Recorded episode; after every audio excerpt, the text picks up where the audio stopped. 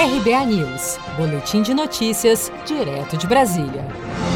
Desde o início da pandemia do novo coronavírus, uma grande parcela da população teve redução na renda ou ficou desempregada. Mas, segundo pesquisa divulgada pela Deep Center, empresa de cobrança de três grandes instituições financeiras do país, o principal motivo que vem levando as pessoas ao endividamento e principalmente à inadimplência nesse período de crise não é o desemprego, mas o descontrole financeiro.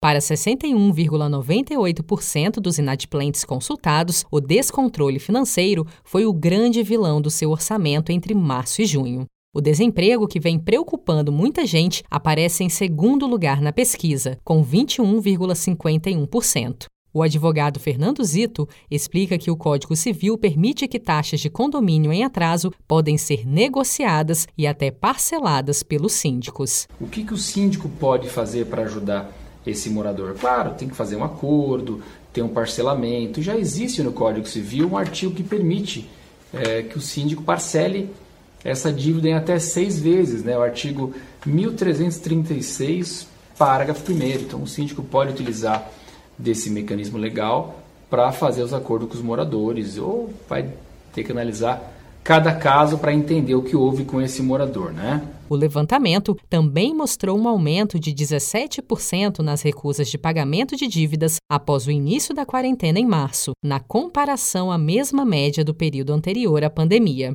A pesquisa foi realizada sobre uma média diária de 883 e 520 chamadas nas operações de cobrança de todo o país. Se você quer começar a investir de um jeito fácil e sem riscos, faça uma poupança no Sicredi. As pequenas economias do seu dia a dia vão se transformar na segurança do presente e do futuro. Separe um valor todos os meses e invista em você. Poupe com o Sicredi, pois gente que coopera cresce.